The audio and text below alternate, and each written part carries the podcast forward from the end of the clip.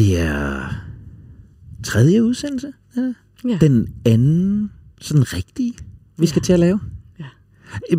Jeg, øh, jeg tager mig selv i, at jeg, øh, jeg har synes altid, jeg har kigget på mennesker, men jeg tager mig selv i, at jeg kigger mere og mere. Øh, øh, jeg undres øh, mere og mere. Øh, I morges undrede jeg mig over øh, vores tendens i tog. Altså, hvor, hvorfor er det, vi ikke kan lide at sidde ved siden af hinanden i et, i et tog? Jeg kan heller ikke. Nej. Men, men øh, vi laver alle sammen Simon Spies-trækket, og vi har ikke købt en, en plads til vores stok eller vores taske, men vi sætter den lige. Og, og øh, jeg var så så fræk i morges, at jeg... Øh, at jeg prøvede at tage sådan en plads der, hvor der stod en rygsæk, og det var ikke lige frem i de mødekommende blik, jeg fik fra den sikkert man- ellers flinke fyr. Man skal helt tæt på. Man Hej. skal helt tæt på at kigge ned og sige, øh, det er myldretid, øh, jeg vil også gerne sidde ned. øh, så, så, så det er bare sådan en af de der forundringer. Hvor- Hvordan kan det være, at vi sociale væsener, vi, vi ikke kan finde ud af at sidde ved siden af hinanden i et, i et, i et tog? Jeg har faktisk, jeg har faktisk en teori om lige præcis det der, Henrik, Ja. ja. at der er to typer mennesker. Ikke? Der er dem, som sætter den og lader den stå, uanset hvor mange der kommer ind i et tog. Ja. Og så er der dem, som jeg tror er den kategori, jeg selv er, der er sådan lidt neurotisk, når der kommer mange ind i et tog, skytter sig og tager den op på sig selv, fordi man, sådan, man vil godt signalere, at den har været der, fordi man behøver ikke at sidde ved siden af nogen, men man vil heller ikke være så ubehøvlet, at man lader den stå og sådan sende det der signal om, man ikke kan sidde ved siden af mig. Ja. Så jeg føler sådan, det kan man afkode, når man står der i Ja. ja. myldretrafikken. Ja. Og så er der vel også dem, som slet ikke gør det. Nemlig, som gerne vil sidde ved siden af nogen. Ja. Ja. Det tror jeg, du har ret i. Det kan jeg ikke relatere til. Jo, nej. Det, Jamen, det, er sjovt, så, det er bare sjovt som sociale væsener, ikke? Ja, ja. Øhm, jeg har også undret mig over noget på vej til arbejde, så det er også i transportsektoren. Øhm, Vi har simpelthen vi uformelt transportfirma i dag, ja. Præcis. Jeg øh, havde en lidt hektisk morgen, det kan jeg lige så godt indrømme. Det er en af de der morgener, hvor man lige faktisk burde lukke øjnene og lige træ, tage fem dybe vejrtrækninger, fordi man er kommet sådan lidt skævt ud af sengen, måske lidt for sent, det gør jeg tit. Og så cyklede jeg afsted, og så vil jeg jo selvfølgelig gerne, og jeg er faktisk en ret hurtig øh, pige på cykel. Øhm, og derfor så kører jeg også i overhalingssporet, og ligesom overhaler folk, og så kører jeg ind igen selvfølgelig. Så det er jo ligesom en motorvej, der skal man jo overhale, køre tilbage. Man må ikke holde sig ude i overhalingssporet. Nej. Men der er nogen, der vælger at ligge sig i overhalingssporet og cykle langsomt i overhalingssporet. Jeg var jeg undrer mig simpelthen over, hvordan man kan få sig selv til det. Ja. Hvordan man kan se sig selv i øjnene. Og det kan selvfølgelig også have noget at gøre med, at jeg var lige lidt mere tens øh, anspændt i morges, da jeg cyklede afsted. Men der tænkte jeg virkelig over det der med sådan, hvordan kan du ikke forstå så basal en regel, at du skal lægge dig ind, når du cykler langsomt? Men de findes, jo, altså de findes jo også på motorvejen, de der, der ligger med 90 km i timen på, øh, i midtersporet. Ikke? Og jeg, jeg, jeg kan jo så nogle gange tage mig i den der passiv-aggressiv, at jeg kommer fra indersporet, og så overhaler jeg helt ud i tredje bane, og, og 4 mm foran, så tager jeg den hele vejen Ej, ind i indersporet igen, for at lave den der, mm, hvad lavede du lige der? Så ja, so, sociale væseners mm, antisociale adfærd i trafikken. Ja, Det kan vi godt undre os over. ja. Og det kan jo bare være, at man er meget distræt eller et eller andet. Det er ikke det, programmet skal handle om i dag, men, men, men det er jo bare igen noget af det, vi går og, og undrer os over. Og kære lytter, det her er jo bare en opfordring til dig. Hvis øh, du har mødt Nana på cykelstien og tænkt, hvad er det for nogle tosser, der ligger og prøver at overhale, når jeg kører roligt ude i øh, ydersporet øh, og undrer sig over det, så kan det være en undring, du er velkommen til at sende til ufornuftig snabelag radio4.dk. Har du andre forundringer? Har du andre ukloge ting, som vi kloge mennesker gør, andre ufornuftigheder, som vi fornuftige væsener burde, burde kunne håndtere bedre, ufornuftig snabelag radio4.dk, så kan det være, at du har Nana i telefonen en dag, og det kan være, at det er dit tema, der kommer til at fylde. Men øh, det er noget helt andet, der er på programmet i dag, Nana, så skal vi ikke, øh, vi ved, at Kasper er kommet, vi ved, at han er klar, så øh, skal vi ikke øh, sætte det egentlig program i gang? Lad os gøre det. Du lytter til Ufornuftig med Henrik Tinglef. Jeg gjorde det igen i dag. Jeg øh, svingede ind om den der amerikanske kaffekæde, der engang solgte en kop kaffe for one buck på vej op på radioen. Det er nogle lidt andre priser, de holder sig i dag. Skinny latte, ekstra shot, ekstra hot, 56 kroner. En ting er, at jeg skal tjene godt og vel det dobbelte for at betale den kaffe. En ting er, at jeg vel havde fået den for maks en femmer, hvis jeg havde lavet den på min maskine derhjemme selv med tidens elpriser. En ting er, at jeg med sådan to-tre kopper om ugen bruger næsten 8.000 kroner om året på to-go-kaffe. Men værst af alt, jeg spilder ikke alt det en eneste tanke, når jeg biber dankortet og griber papkoppen. Det er godt nok ufornuftigt. Og jeg er menneske. Jeg er udstyret med verdens bedst fungerende databearbejdningsaggregat lige under den vigende hårgrænse. Og alligevel så kan jeg ikke foretage noget så simpelt som en konsekvensberegning, når jeg står i kaffeshoppen. Og det gælder jo altså ikke bare kaffen. Det samme sker, når jeg kaster tomme kalorier i kæften og bliver ved med at tænke, at lige i dag, der betyder det ikke noget. Problemet er jo bare, at det gjorde det heller ikke i går, eller i forgårs, eller dagen før den. Jeg kan udsætte gøremål og forpligtelser og spille tiden med at scrolle, uden at det på et eneste tidspunkt falder mig ind, at jeg bliver dobbelt så presset, dobbelt så travlt, bare ganske kort senere. Og jeg kan bilde mig ind, at for lige præcis mig, der har to måneders fravær for fitnesscenteret absolut ingen konsekvenser, selvom jeg med min fornuft ved meget bedre. Der er der kun én ting at sige. Det er bravende ufornuftigt. Du lytter lige nu til Ufornuftig på Radio 4, programmet, hvor vi undrer os over, hvorfor vi kloge mennesker gør så mange dumme ting. Jeg hedder Henrik Tingle, for sammen med tilrettelægger Nana Chili Guldborg, der har jeg skruet et program sammen, der i dag handler om det rationelle, intelligente menneskes manglende evne til konsekvensberegning. Vores tendens til at bruge penge, vi ikke har, slet ikke på sigt. Spise mad, der ikke er sund for os, især når vi gør det igen og igen. Springe emotionen over, selvom vi ved, at den virker. Handle her og nu, og så ellers ignorere, hvad følgerne bliver. Jeg lover dig ikke, at det bliver opløftende. Jeg lover dig ikke, at det vil vise dine bedste sider, eller for den sags skyld mine. Men jeg lover dig, at det bliver helt igennem menneskeligt. Dagens medvært er Kasper Frøkær Jul. Velkommen til, Kasper. Tak, Henrik. Kasper, du er antropolog, og du rådgiver i øh, konsulenthuset Bro, hvor du notcher og adfærdsdesigner mennesker til at være mere fornuftige. Du får os til at smide mindre mad ud. Du øh, får os til at sortere vores affald og forhandle vores løn. Det skal vi lige snakke om bagefter. Du har øh, tidligere arbejdet i Forbrugerrådet Tænk, hvor du blandt andet arbejdede med øget brug af offentlig transport og færre kviklån. Og Kasper, jeg tænkte, vi skulle lære dig lidt bedre at kende. Jeg er sikker på, øh, at lytterne kommer til at, at møde dig igen. Du er antropolog. Antropologi, det er studiet af mennesker i, i bredeste vores forstand, vores mm. kultur, vores socialitet, vores adfærd, vores øh, vaner. Hvad fascinerer dig ved mennesker? Hvor, hvor, hvordan endte du i antropologi? Jamen, det startede egentlig øh, tilbage i øh, mit sabbatår efter gymnasiet, øh, hvor jeg var ude og, og rejse, og så de her øh, kulturelle forskelle imellem os i virkeligheden, øh, og blev sådan fascineret af at kunne forstå, hvorfor, hvad det er der for os til at handle øh, på forskellige måder. Og så kan man sige, i, i løbet af studiet, så begyndte jeg også at blive øh, fascineret af den her manglende forståelse for, hvad vi egentlig naturligt gør, og øh, hvordan vi ikke tænker det ind i de ting, øh, de løsninger, som vi finder på. Øh, og så senere hen, så blev det så en fascination af, hvordan, øh, hvorfor gør folk, som de gør, og hvordan kan vi få dem til at gøre noget andet. Det er i den grad en fascination, jeg kender. Hvorfor pokker gør folk, som de gør, og, og kan vi overhovedet få dem til at gøre noget andet? Ja, ja. og det er jo ikke altid, man kan det. det ikke altid, man kan, kan prøve i hvert fald. Hvad, og jeg ved godt, det er et stort spørgsmål, Kasper, men, men øh, nu har Nana og jeg stået og delt lidt af vores øh, hverdagsforundringer her. Hvad, hvad undrer du dig allermest over ved, ved mennesker, når du kigger på Homo sapiens anno 2022? Hvor er det så, du ser, at vi er allermest ufornuftige? Jeg tror, det, det er nok især det her med, at vi... Øh, at vi meget sjældent lærer af vores fejl. At vi, øh, at vi gang på gang øh, gør noget, som i virkeligheden har nogle konsekvenser for os selv, og så alligevel så kan vi finde på at gøre det samme igen. Ja. ja.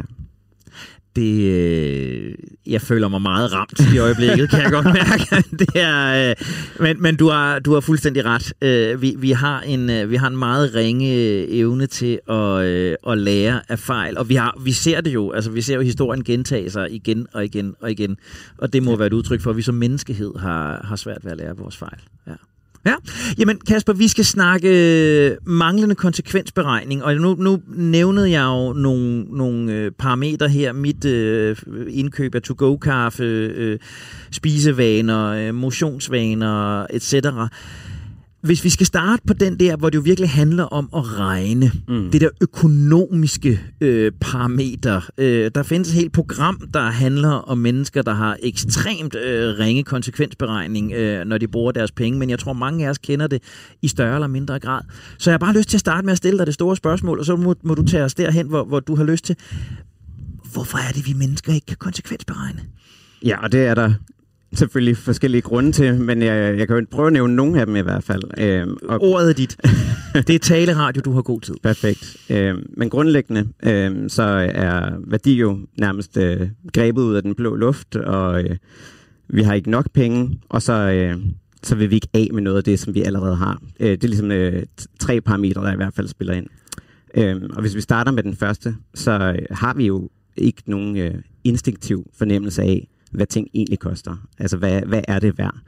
Når vi skal købe en, en sofa, så ved vi ikke, hvad, hvad den burde koste. Så i stedet, så, øh, så har vi nogle andre parametre, som vi på en eller anden måde drager ind, når vi skal beslutte os for, om vi vil købe noget. Og når vi køber noget, så bruger vi jo i virkeligheden de her, øh, nogle af de penge, vi har, som vi så ikke kan bruge på noget andet. Så hvis man skulle være helt fornuftig, så, øh, så handler det jo i virkeligheden om at øh, tænke, når jeg bruger de her penge på det her, er det så vigtigere end alt andet, jeg overhovedet kunne finde på at købe. Og det, det gør vi meget sjældent. I stedet så, øh, så kan vi sige, at nogle gange så gør vi det, øh, hvis vi for eksempel køber en, en bil, hvis vi skal købe en, øh, en Skoda, så er det, vi tænker sådan, okay, nå, så er det nok ikke særlig sandsynligt, at jeg også kommer til at købe en BMW lige om lidt. Øh, men det er ligesom inden for den samme kategori og den samme prisklasse. Det kan også godt være, at vi tænker, når men, så kommer jeg nok heller ikke på ferie i år, hvis jeg skal købe en ny bil.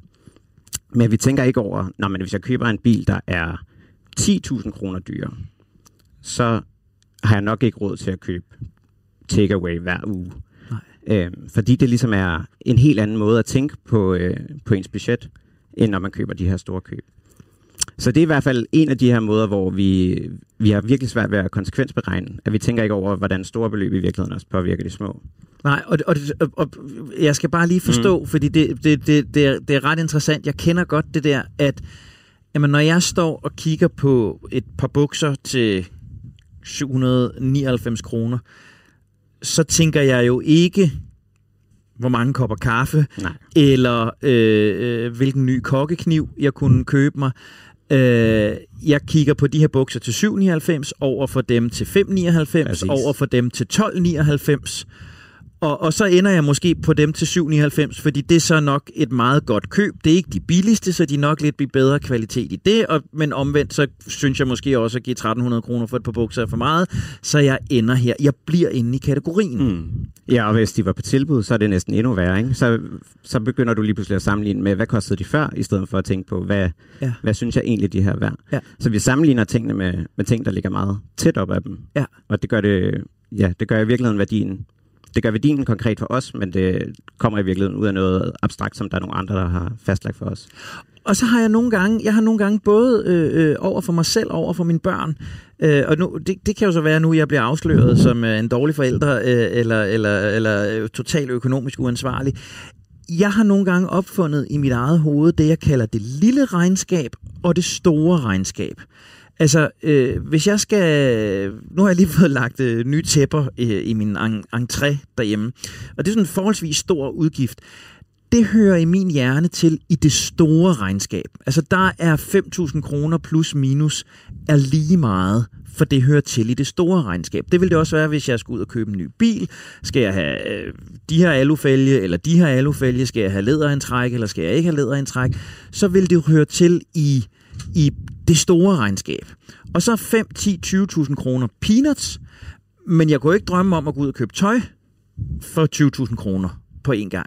Nej. Er det den samme mekanisme, jeg arbejder med her, eller, eller hvordan er det, jeg snyder mig selv her? Jamen, det er, det er lidt det samme. Øhm, Det er noget, som det er i virkeligheden de her kontorer, vi, vi skaber op i hovedet med at sige, at de her penge, de er ligesom allokeret til, til den her type af, af køb, hvor at, øh, vi så siger, at altså, vi ser også nogle gange eksempler på, at folk kan finde på at låne penge til, til dagligvarer, selvom de i virkeligheden har en opsparing, som er, er allokeret til deres ferie. Ja. Så at man simpelthen, i stedet for at tage pengene fra en pulje, som, som er penge, man har stående, så vil man hellere låne nogle penge til, til de beløb, som ikke i forvejen være allokeret til. Og det er jo øh, bravende ufornuftigt, må jeg sige. Det er jo galt. Hvor, hvor, hvor, hvorfor? Hvorfor, Kasper? ja. Øh, og det er det her med, at vi bliver nødt til at, altså fordi at penge er så abstrakte, så bliver vi nødt til at, at hæfte dem fast på noget, noget konkret. Og det er det så der, hvor vi så siger, når man, i stedet for, at man kan sige, i gamle dage ville man måske putte øh, kontanterne i en konvolut og sige, øh, de hører ligesom til her. Ja. Men her, der kan vi så lave nogle digitale kontorer, hvor vi sparer op til noget. Ja. Øhm, og så er det simpelthen, øhm, vi føler måske faktisk i virkeligheden lidt et tab, når, øh, når vi begynder at tage penge fra en konto, som, øh, som for eksempel handler om, om vores ferie til sommer, ja. øh, som så skal bruges på kartofler og æg, Ja. fordi priserne er steget. Ikke? Så er... Og det er måske et lidt ledende spørgsmål, det her, så jeg skal, jeg skal passe på, at, jeg ikke, at det ikke lyder mærkeligt. Men, men jeg tænker, nej, jeg vil hellere sige, jeg lærte i, i, i sådan min øh, klassiske psykologitræning, at vi mennesker kan ikke, altså vi kan ikke forstå et andet menneskes nuancer. Vi kan ikke Mm. forstå alle de sider, der er af et andet menneske. Derfor så tager hjernen nogle shortcuts, den tager nogle genveje, og, og det vil sige, når jeg kigger på et menneske, så før jeg overhovedet har gjort mig en eneste tanke om mennesket, så har hjernen vurderet for mig, at en mand eller en kvinde er vedkommende ung eller gammel, hvilken hudfarve har de, hvilken kultur tror jeg, de er fra, etc. etc. Mm. Jeg får nogle systemer, som jeg kategoriserer øh, det her menneske fra, simpelthen for at hjælpe mig. Det er min hjerne, der hjælper mig til nemmere at kunne forholde mig til det menneske, jeg møder. Er det noget af det samme, der spiller ind her? Øh, altså, er det hjernens måde at kapere et, et øh, abstrakt begreb på, eller, eller hvor er vi? Det er det helt sikkert. Og det er jo også det her med, altså hvis vi går tilbage til det her med at vurdere, om, om noget er vigtigere end noget andet, så vil vi jo også blive fuldstændig paralyseret, hvis vi hver gang vi var i supermarkedet skulle tænke over, når man skal have så mange tomater her, eller skal jeg lige overveje, hvor mange æg jeg kunne få for, for det her antal tomater. Så det er der, hvor vi så siger, jeg bliver nødt til bare at forholde mig til, hvad jeg vil have, hvad har jeg lyst til, frem for hvad det er, jeg i virkeligheden giver afkald på, hver gang jeg køber noget. Ja. Så det er ligesom de her ryggrads øh, intuitioner, kan man sige, at vi, vi bare tager det, vi har lyst til. Okay. Du nævnte flere, øh, Ja, du nævnte flere ja. øh, må fejl hellere- eller benspænd, vi, øh, vi laver for os selv. Ja. Eller som Nana laver. Jeg laver ikke så mange af dem, tænker jeg. Men, men øh, Ja, øh, og den anden, øh, jeg lige hurtigt nævnte her i starten, det var det her med, at vi, at vi ikke har nok penge. Ja. Øh, og når, vi, når mennesker ikke har, har nok af noget, så har vi simpelthen den her tendens til at fokusere så meget på det, at vi, øh, vi nærmest lukker alt andet ude. Og man kan sige, øh, tilbage på savannen, så gav det jo også sindssygt god mening, at øh, hvis vi manglede mad, så var det ligesom, så var det top priority, så skulle vi skaffe noget mad. Så duede det ikke, at vi begyndte at sige, men vi skal også lige have syet noget tøj til, når det bliver koldt. Øh, men det giver ikke altid lige god mening, når, når det handler om penge i, i et samfund, som jo er, er meget mere øh, kan man sige, øh, komplekst. Øh, fordi det, vi nogle gange ender ud i, det er jo så at fokusere på, hvordan lukker vi det her hul i vores budget. Og det kan jo for eksempel være med et lån. Selvom vi måske øh, kunne tage pengene fra en opsparing eller nogle aktier, øh, som vi alligevel havde stående, øh, så ender vi så med at sige, "Nå, men så tager jeg et lån, og så, øh, så har jeg råd til at, at købe øh, pizza den her uge.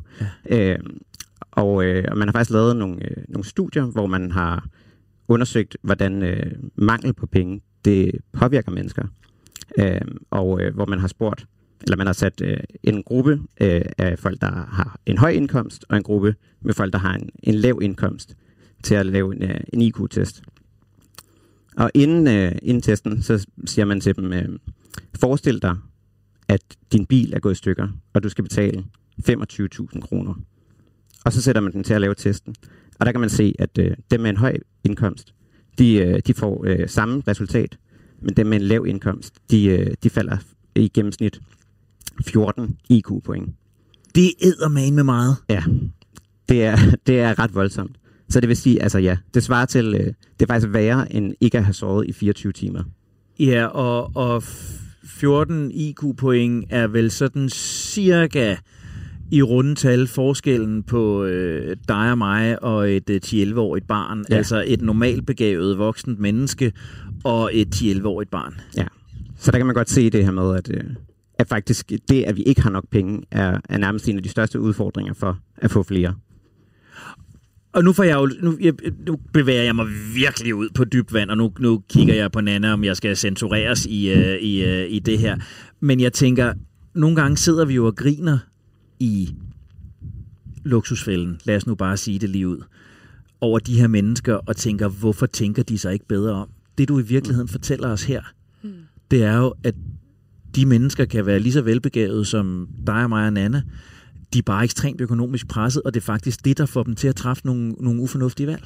Jamen lige præcis. Altså det, de har simpelthen ikke det sådan, øh, kognitive overskud til sådan at, at komme ud af, den, af de problemer, de har. Jeg, altså, jeg synes virkelig, det der det er et interessant øh, forsøg, fordi jeg har tænkt rigtig meget over det her med, at at penge avler penge. Altså, og det gør de jo alle mulige grunde, måske fordi man har haft penge nok til at investere i et godt hus eller i nogle aktier og sådan noget. Men jo også i forhold til, øhm, hvis vi tager eksemplet, øhm, hvis man øh, skal have nogle forsikringspenge, så har man jo, så, så har jeg gået og tænkt over sådan, det er jo ikke alle, det er jo en ret, det kan være en ret kompliceret proces, så man skal øh, ansøge om de her penge, fordi man har fået stjålet et eller andet, eller hvad det nu kan være. Men det kan man, det har jeg bare tænkt over, det er der jo nogen, der ikke har overskud til. Og, og derfor så er det jo dem, der har overskud, som i forvejen har nok penge, som så måske også får taget de her fornuftige skridt og får ansøgt om forsikringspenge, eller lige husker at holde øje med, om man kan få noget afdrag på det her, eller hvad hedder sådan noget, øh, skattefradrag på det her, eller sådan noget, fordi man har det mentale overskud også til det. Ja. Så det er sådan, det synes jeg bare er helt vildt interessant, øh, at man har kunne lave forsøg med det, fordi det er jo bare sådan med til at at fastholde folk i, mm. i, i en økonomisk usikker situation. Ja, Ja. ja og, og, og, og et eller andet sted synes jeg jo, billedet er enormt skarpt, at man kan sidde og kigge på mennesker og sige, hvor er det dog nogle vanvittige, ufornuftige valg, de træffer i deres økonomiske situation. Mm. De opfører sig jo som 10-årige børn. Ja, det gør de, mm. fordi de er faktisk så mentalt presset, at der, deres refleksionsevne øh, svarer til, til, til 10-årige børn. Ja. Og samtidig er deres problematik jo også så meget større, at det nærmest er, det er jo et endnu, en endnu større udfordring, de skal overkomme for ja. at komme over på den anden side. Jo, jo, og det er jo, og man kan sige, det, det jeg har en søn på 12 år, og, og Simon er vældig velbegavet og en fornuftig og dejlig dreng, men konsekvensberegning er ikke lige frem hans øh, stærkeste side, og det forventer jeg heller ikke af mm. ham. Men hvis vi kan blive så presset økonomiske, øh, så, øh, så, så, så er der selvfølgelig en årsag øh, til det. Du nævnte et sidste parameter, Ja, Kasper. ja, kan, vi, øh, kan vi nå det, inden vi skal til pause Ja. her?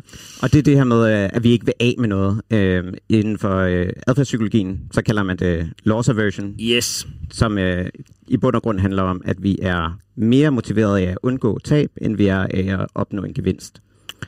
Og øh, når, vi, når det så handler om at spare penge, så kan man nærmest høre, øh, hvordan problematikken den udvikler sig her. At øh, der skal vi i virkeligheden give afkald på noget, vi allerede har, for måske at opnå en, øh, en gevinst i, i fremtiden. Ja. Så det vil sige, at øh, ja, der har man igen også lavet en undersøgelse, hvor man har spurgt, vil du kunne leve for 80% øh, mindre, end hvad, hvad du gør nu? Og der kan de fleste sige, ja, det kunne jeg nok godt.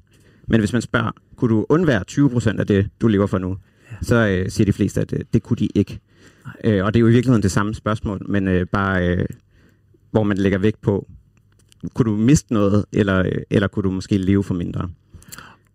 Og det er, jo, det er jo den fejl, jeg begår, når jeg står nede på den afrikanske, ikke den afrikanske, den amerikanske, i Afrika på is, nej, øh, på, på den amerikanske øh, kaffekæde mm. og tænker, jamen jeg kan jo ikke undvære denne her kop kaffe. Den er jo en del af, af min hverdag, den er jo en del af det, der er mit liv, den skal jeg da ikke undvære. Og så bruger jeg nogle penge, som, som jeg måske har, men som jeg kunne bruge mere fornuftigt. Præcis, ja. Og det skal vi jo tale om. Altså, Det skal vi. Det her med, hvor meget vi... Altså kaffe. Du har, du har, du har gravet ned i kaffen, Anne. Hvorfor bruger vi penge, så mange penge på kaffe? Ved du hvad, det bliver teaseren. Vi lægger øh, ganske kort over til den virkelige verden. Alt det, der foregår derude. Lige nu er der nyheder her på Radio 4.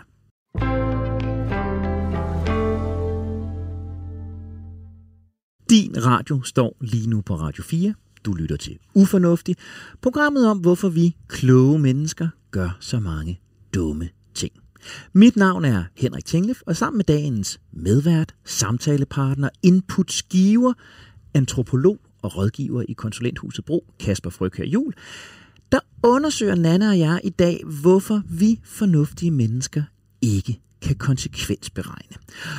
Og Nana, jeg har jo været forholdsvis ærlig om mit ukontrolleret kaffeforbrug. Og det er mit... også svært at- skjule, Henrik, når du kommer vadende med en halvanden øh, kilometer lang kaffekop. Jamen, det er rigtigt. Og, øh, og det fik jo dig til forleden dag at sætte gang i noget øh, research på, øh, på temaet. Ja, og jeg kom til at sige før øh, nyhederne, hvorfor drikker vi så meget kaffe? Det, det, er jo, det kommer jeg ikke til at kunne svare Nej. på. Øhm, kun for mig selv og måske for dig. Øhm, men det, jeg har kigget på, det er, hvor meget kaffe vi drikker. Altså, og øhm, jo, jeg, jeg ledte især efter det her med to-go-kaffe, ikke? fordi ja. vi snakkede om, at, at det var jo især der, øh, pengene ryger. Øh, 5 kroner, hvis man laver den derhjemme, ikke? og måske op mod 50 kroner, hvis du køber den ude i verden. Og det er, fordi jeg også selv er en... Altså, jeg er også selv underlagt det der, og, og måske jo især i de større byer, Aarhus og København, der hvis man kigger på, hvordan caféer åbner øh, i et væk, så kan man jo allerede der måske påstå i hvert fald, at folk køber rigtig meget to-go-kaffe, ellers så vil de i hvert fald ikke tjene nogen penge, de caféer der. Men det, jeg har fundet ud af, det er lidt mere broget, ikke? Altså, i 2017, der skrev Dagbladet Politikken om, at Danmark var det tredje mest kaffedrikkende land i Europa. Det vil sige, at vi drikker meget kaffe. Og så brugte vi i 2017 cirka 4,3 milliarder på kaffe, og det er så både 4,3 milliarder. Altså, det er både i husholdningen og uden for hjemmet, som jeg forstår det. Ikke? Og hvis man dividerer det ud på 6 millioner danskere, og det er jo trods alt ikke os alle sammen, der drikker kaffe, men hvis man dividerer det ud på 6 millioner danskere, så betyder det, at vi bruger 700 kroner om året. Men Henrik, det får man ikke mange kopper kaffe på Starbucks for. Så øh, der er nok 14. nogen, der bruger markant mere. Ikke? Øhm, og det var du også lidt inde på. Altså, jeg har set nu, for at lave en disclaimer, så du køber den dyre et dyrt sted, fordi du ja. køber en rigtig stor en. Ja. Jeg har taget det, som jeg tror er mest retvisende, som er en kop kaffe til 40 kroner Ja. ja. på, på de fleste caféer. Så får du en latte eller en cappuccino. Ikke? Og hvis man køber det på farten 4-5 gange om ugen, som du også er inde på, jamen så kommer man op på 8-9.000 kroner Ja. om året. Det er jo sindssygt mange penge. Jeg går lige nu og gerne vil spørge op til en sofa, og jeg tænker, åh, det kommer til at tage så lang tid. Tænk, hvis jeg bare skar alle mine to-go-kaffer væk, og hvis vi så siger, at jeg kun bruger 5.000 om året, så er det jo stadig helt vildt, hvor hurtigt jeg vil kunne spare det op ved noget, jeg drikker. Ja. Så hurtigt. Det synes jeg er helt vildt, og stadig bliver man ved, ikke? Stadig bliver man ved.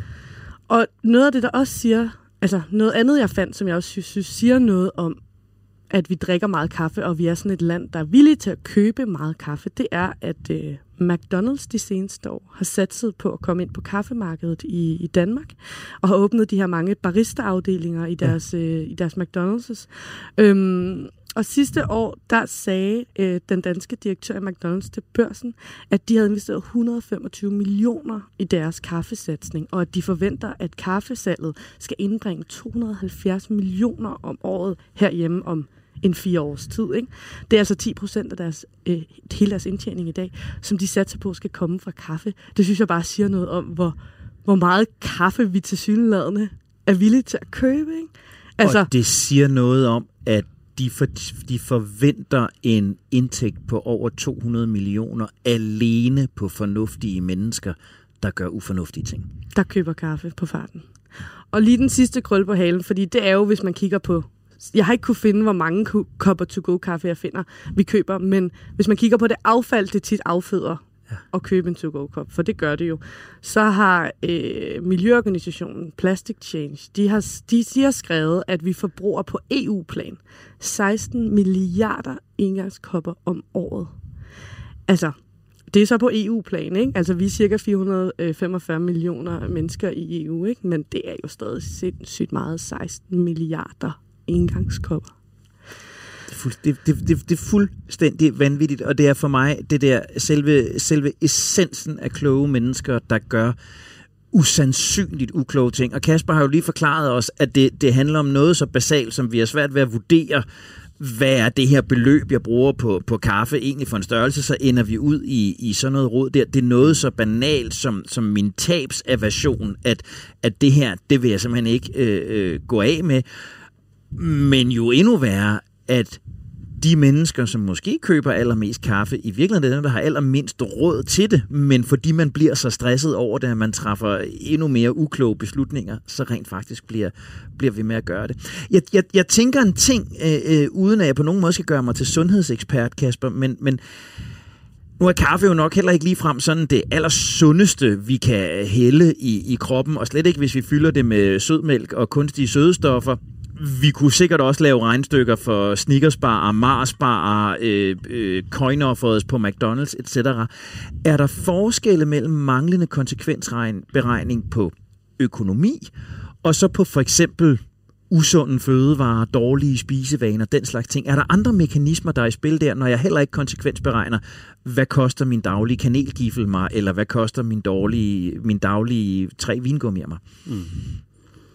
Nå, jamen, når vi taler om, om sundhed, så er der i hvert fald helt klart øh, én ting, som, som spiller rigtig meget ind, og det er, det er det her med, at vi har også rigtig svært ved at forestille os, hvad, hvad kommer det her til at betyde i fremtiden. Ja.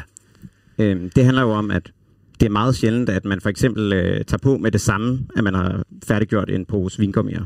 Øh, men det er noget, som over længere tid bygger op, øh, hvis du har en meget øh, usund adfærd igennem længere tid, så er det, du begynder at tage øh, på. Og så når du når dertil, om to måneder måske, at du kan se, om jeg har faktisk taget et halvt kilo på, så er det meget svært at genkalde sig det der med, sådan, om var det den der pose vingummi, jeg spiste for to måneder siden, da jeg sad i, i sofaen. Så vi får ikke rigtig sådan en, en direkte feedback på, nu gør du faktisk noget, som kommer til at have konsekvenser for dig. Øh, og det bliver så igen altså meget ukonkret for os så at sige, men hvad er det egentlig, det betyder for mig, at, øh, at spise den her pose vingummi? Det eneste, jeg kan mærke lige nu, det er, at det smager vildt godt. Ja. ja. Og det burde jo og nu, nu kan det godt være, at jeg udfordrer dig unødvendigt. Det er bare, fordi jeg igen tænker på, at vi er mærkelige, mærkelige mennesker, fordi det der kan jeg sagtens ikke genkende mm. til. Tro mig at, at hvis jeg, øh, øh, når jeg står øh, torsdag aften og går i ungernes slikskab og kommer til at spise øh, resten af klikmixen, som Simon egentlig skulle have haft til fredagslik, så vil det jo hjælpe mig, hvis jeg vidste, at det sagde bum, og så kunne jeg ikke passe mine bukser, mm. øh, så vil jeg lade være med det. Jeg vil have brug for den der instant feedback. Mm. Men jeg ved jo også fra klinisk praksis og fra alle mine, mine år i psykologiens verden, at for hurtig feedback er jo også noget af det, der får os mennesker til at gøre ufornuftige ting. Altså langt de fleste mennesker, som spiller for meget, for eksempel, som bliver afhængige af sportsbetting eller spilautomater, det er jo netop det der rush af, jeg satser på 34, jeg får lynhurtigt at vide, om, om der er gevinst eller ej, jeg spiller på næste målscore, jeg får forholdsvis hurtigt at vide, om der er gevinst eller ej. Så hvad er det optimale feedback-tempo for os mennesker, hvis vi skal fungere nogenlunde fornuftigt? Jamen i virkeligheden er det måske ikke så meget tempoet, men mere hvad det er for en feedback, vi får. Altså fordi når det så handler om, om øh, ja, hvis det handler om cigaretter eller øh, vingummibamser eller en, en lidt for dyr kop kaffe, så er den feedback, vi får, det er den her, sådan, det kan være et øh, sugar rush eller nikotin eller noget, som giver sådan, den her dopaminspringning, hvor vi bare får instant feedback, det her det er dejligt.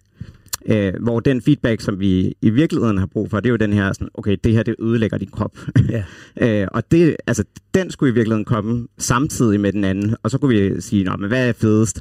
øh, vil jeg helst øh, være sund, eller vil jeg helst bare leve livet? Ja. Øh, men fordi vi hele tiden får den, øh, den feedback, der siger, det her det er rart, først, så er det som regel den, der kommer til at påvirke vores beslutning om, hvad, hvad gør vi næste gang. Og det vil sige, det ludomanen får hurtigt, mm. det rushet, suset, kigget af, vandt jeg eller tabte. Men den feedback, som kommer for sent der, det er den økonomiske feedback. Ja. Hvad kommer de 100 kroner eller 200 kroner til at betyde? Ja, præcis. Ja, det er jo så først måske i slutningen af måneden, at man lige pludselig kan se, uh, det ser ikke godt ud. Eller hvis man har lånt sig til det endnu værre, så er det jo først, når øh, man begynder at skulle betale af på lånet, man ser, ah, ja.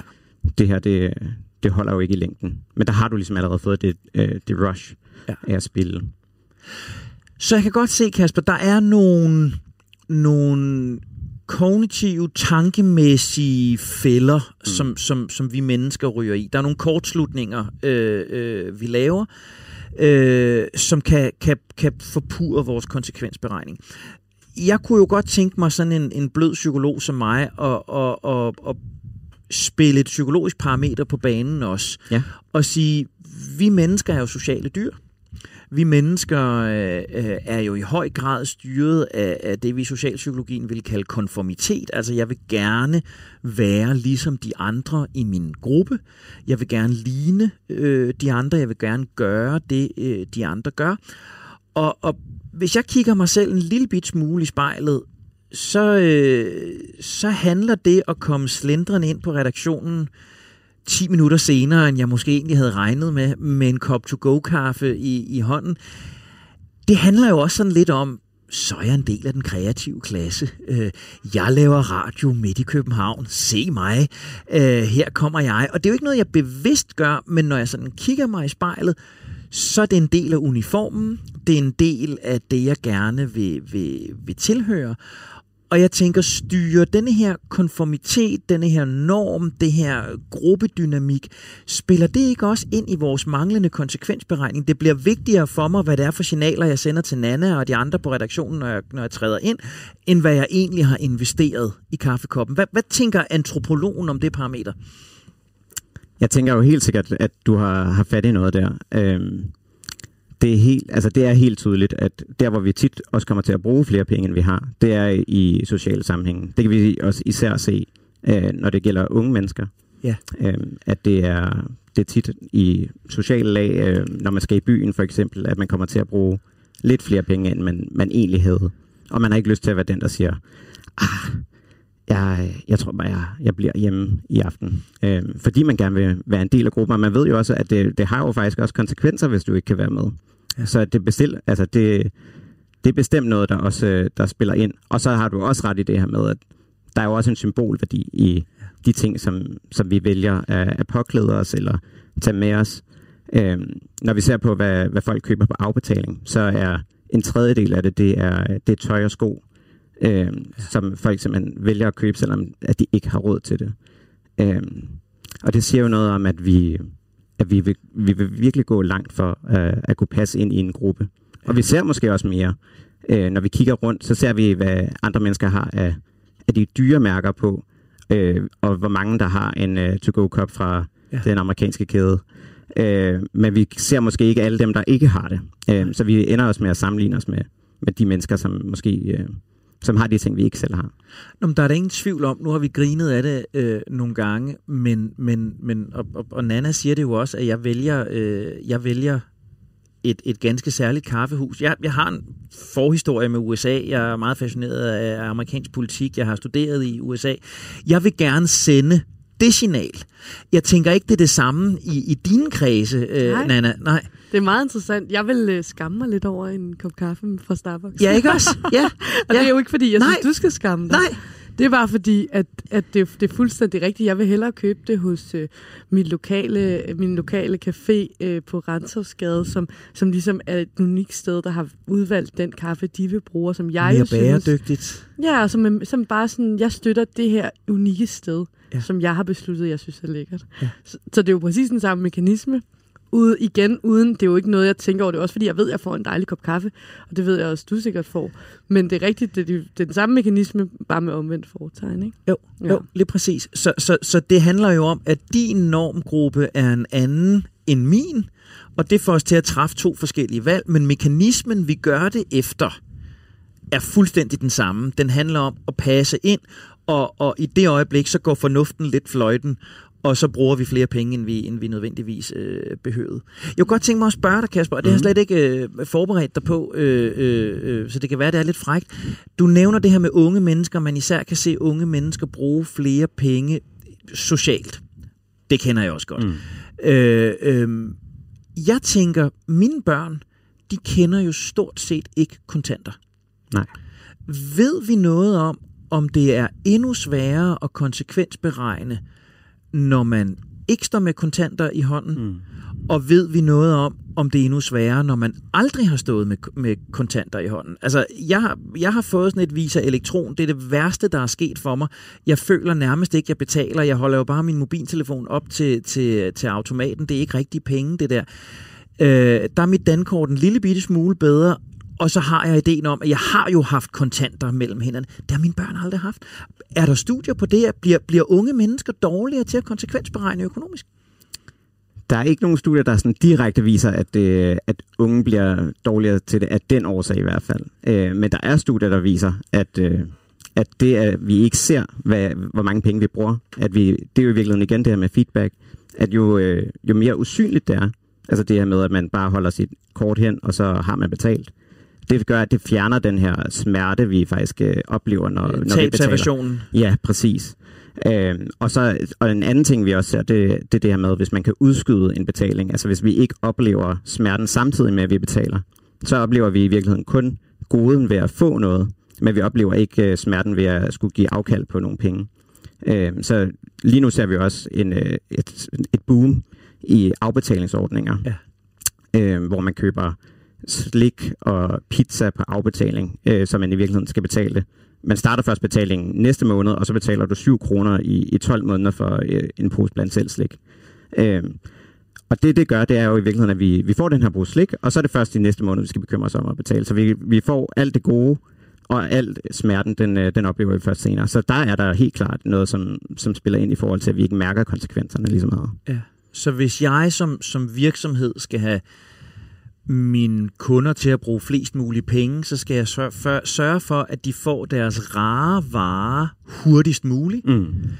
At betalingen foregår mest muligt, øh, jeg var lige ved at sige fordækt, men i hvert fald anonymt.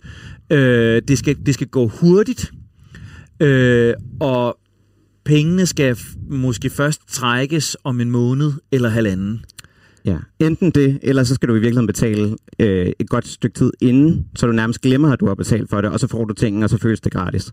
Øh, Ja. Det er jo også det, man ser med for eksempel all-inclusive ferier. Der, øh, der nyder du det nærmest mere, fordi at du har betalt øh, to måneder ja. i forvejen, og så når du kommer ned, så får du bare alt serveret, og det er nærmest alt sammen gratis. Og, Ja.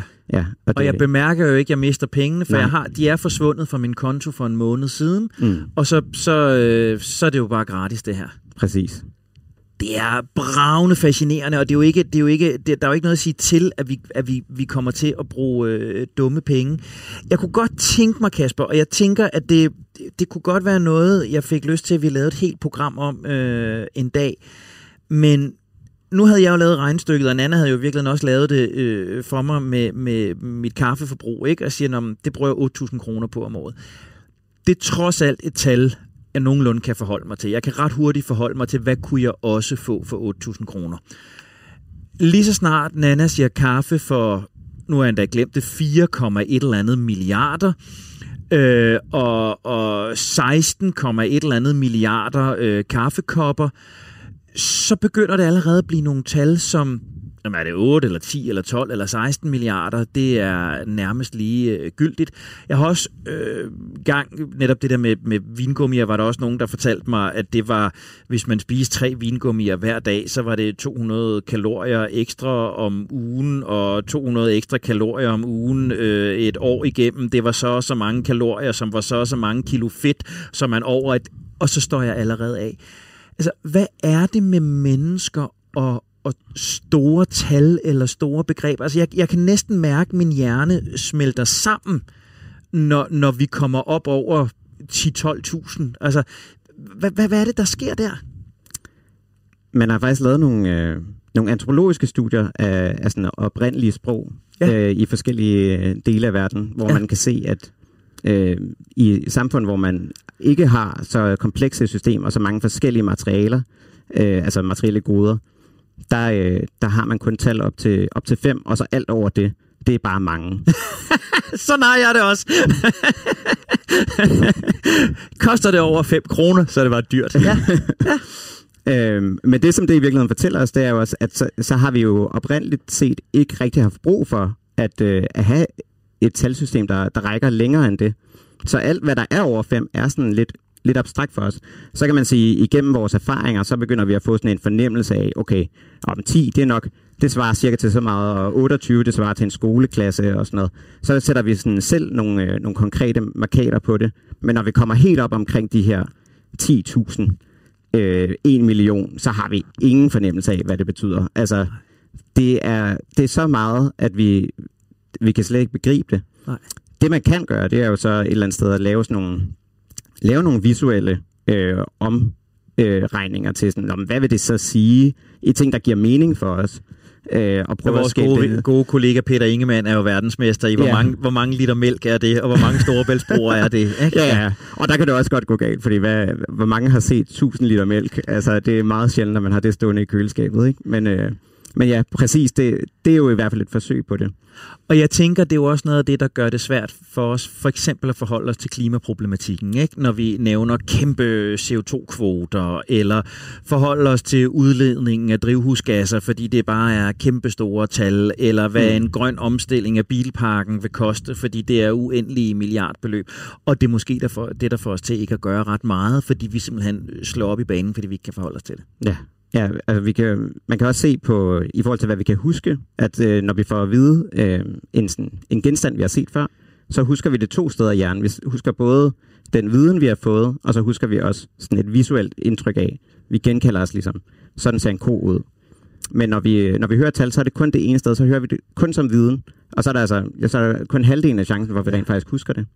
Øh, men ja, det er jo også det her med, at det er super abstrakt. Altså, hvad er CO2 overhovedet egentlig? Hvad er molekyler? Ja. Altså, det er, det er ikke noget, vi kan forholde os til. Det er ikke noget, vi har nogen sådan fysisk erfaring med, at noget påvirker noget. Og det er så små ændringer hele tiden, at vi jo aldrig rigtig lægger mærke til det. Vi skal snakke meget mere store tal. Vi skal snakke meget mere om det, vi ikke kan, kan fatte. Jeg er blevet meget klogere på, på manglende konsekvensberegning, Kasper. Hvis du afslutningsvis skulle give Nana og jeg, hvis du afslutningsvis skulle give øh, lytterne derude, måske bare et enkelt godt råd. Hvis vi skal være bedre til at konsekvensberegne, hvis vi skal være bedre til ikke at bruge penge, vi ikke har, eller ikke bruge penge ufornuftigt, hvis vi skal være bedre til at forholde os til, om vi hellere vil have den sofa eller en, en, en længere øh, sommerferie. Hvad er så dit bedste råd til os? Det bedste råd, jeg har, og det går måske i virkeligheden på tværs af, af alt, hvad vi har talt om her, det er at, øh, at sætte nogle meget små mål for, hvad det er, man skal gøre anderledes. Så i stedet for at sige, øh, nu skal jeg spare 1000 kroner om måneden, eller nu skal jeg træne tre gange om ugen, så prøv at, at skrue det helt ned til at sige, men hvis jeg bare kan spare en kop kaffe om ugen, så, øh, så overfører jeg 50 kroner til min opsparing. Og så øh, i løbet, så i stedet for, at, øh, at ens budget går i minus hele tiden, så går den jo så lige pludselig en lille smule mere i plus. Og det er bare meget mere realistisk. Det er i hvert fald også et øh, råd, som psykologen kan genkende som, som effektivt. Hvad, hvad tænker du, Nana? Hvad, hvad har du lært i dag? Jeg havde både lige en lille opfølging til det der, som jeg glemte at sige, og nu snakker vi meget om kaffe. Jeg ved godt, det godt kan være sådan et meget storbyfænomen, det her med to-go-kaffe. Og det er måske skide at høre på, hvis man aldrig køber en to-go-kaffe. Kaffe. Men der var nemlig en, øh, det var Didi Gise, som, som er journalist for, for mediet Heartbeat, som skrev, at hun havde lavet en regel for sig selv, der hed, at nu, må hun, nu måtte hun kun drikke kaffe ude, hvis hun kunne drikke det af porcelæn. Altså hvis hun havde tid til at sidde i de fem minutter, basically, det tager at drikke en kop kaffe, og så ligesom skar ned på den måde. Det synes jeg var et ret fint, fin måde at konkretisere ens opførsel på, og små ændringer i det. Ikke? Øh, lidt i forhold til det, du også siger, at det skal sådan små skridt ad gangen. Mm. Og det synes jeg, jeg har taget med. Noget andet, det er det der med, altså, det er måske mere bevidsthed, be, be, bevidstheden om det, det her med penge, og, og, og det med mere at være social. Og selvfølgelig det her med, at vi gerne vil ligne de andre fysisk med tøj og sådan noget, men men måske også især det her med, at penge er jo også vildt meget forbundet med skam. Og vi ved ikke særlig meget om hinandens penge, og jeg øver mig i at tale med mine venner om, jeg har mange, eller øh, lidt penge, altså om jeg mangler penge, eller øver mig i at sige, jeg kan ikke, det kan jeg ikke, jeg kan ikke spise der. Jeg, jeg kan spise en kebab, men jeg kan ikke spise på en restaurant. Altså, øh, fordi det er så skamfuldt, og vi vil så gerne kunne være med, og vi vil jo ikke, hvis, jeg kan huske, da jeg var på SU, så, så tog jeg et SU-lån, så jeg også kunne drikke øl, fordi jeg var sådan, Ja. Det er jo, har Kasper jo i virkeligheden beskrevet, hvorfor. Lige ja, præcis. præcis. Ikke? Ja. Jeg vil ikke, ikke kunne gå ud og drikke øl på en bar, fordi jeg vil have venner. Altså, og det fik jeg. Så det var det værd, synes jeg jo. Og Ja, det er jo så den feedback, man får. Præcis, ja. ja. Kasper, det har været en øh, fornøjelse at være i selskab med dig. Og øh, du hedder ikke bare Kasper, du hedder Kasper Frøkær Jul, du er antropolog, du er rådgiver i konsulenthuset Bro, og vi kommer helt sikkert til at møde hinanden igen. Vi har allerede næsten aftalt, at vi skal tale store tal. Vi skal også tale miljø på et tidspunkt, og det kan være, at de to ting de øh, hænger øh, usandsynligt meget sammen. Tusind tak, fordi du kiggede ind til os i dag. Selv tak. Og det blev altså øh, ordene for os. Vi kan endnu en gang konstatere, at mennesker er både fantastiske og forunderlige, men vi er også foruroligende, fumlende og fejlende. I dag, det var bare endnu et kig ind i ufornuftens væsen. Husk, at du kan genlytte hele programmet og de andre udgaver af Ufornuft i Radio 4-appen. Det er der, hvor du også finder alle andre gode Radio 4-programmer. Jeg hedder Henrik Tinglef. Jeg har været din vært. Tilrettelægger var Nana Chili Guldborg. Du er altid velkommen til at skrive direkte til os på ufornuftig radio 4dk Del alle dine små ufornuftige forundringer, så kan det være, Nana ringer til dig. Tak for din tid. Tak for din opmærksomhed. Blev vi sammen klogere? Måske. Vil vi alligevel dumme os igen? Absolut. Og derfor, der gør vi det hele i næste uge igen. Det skal nok blive ufornuftigt.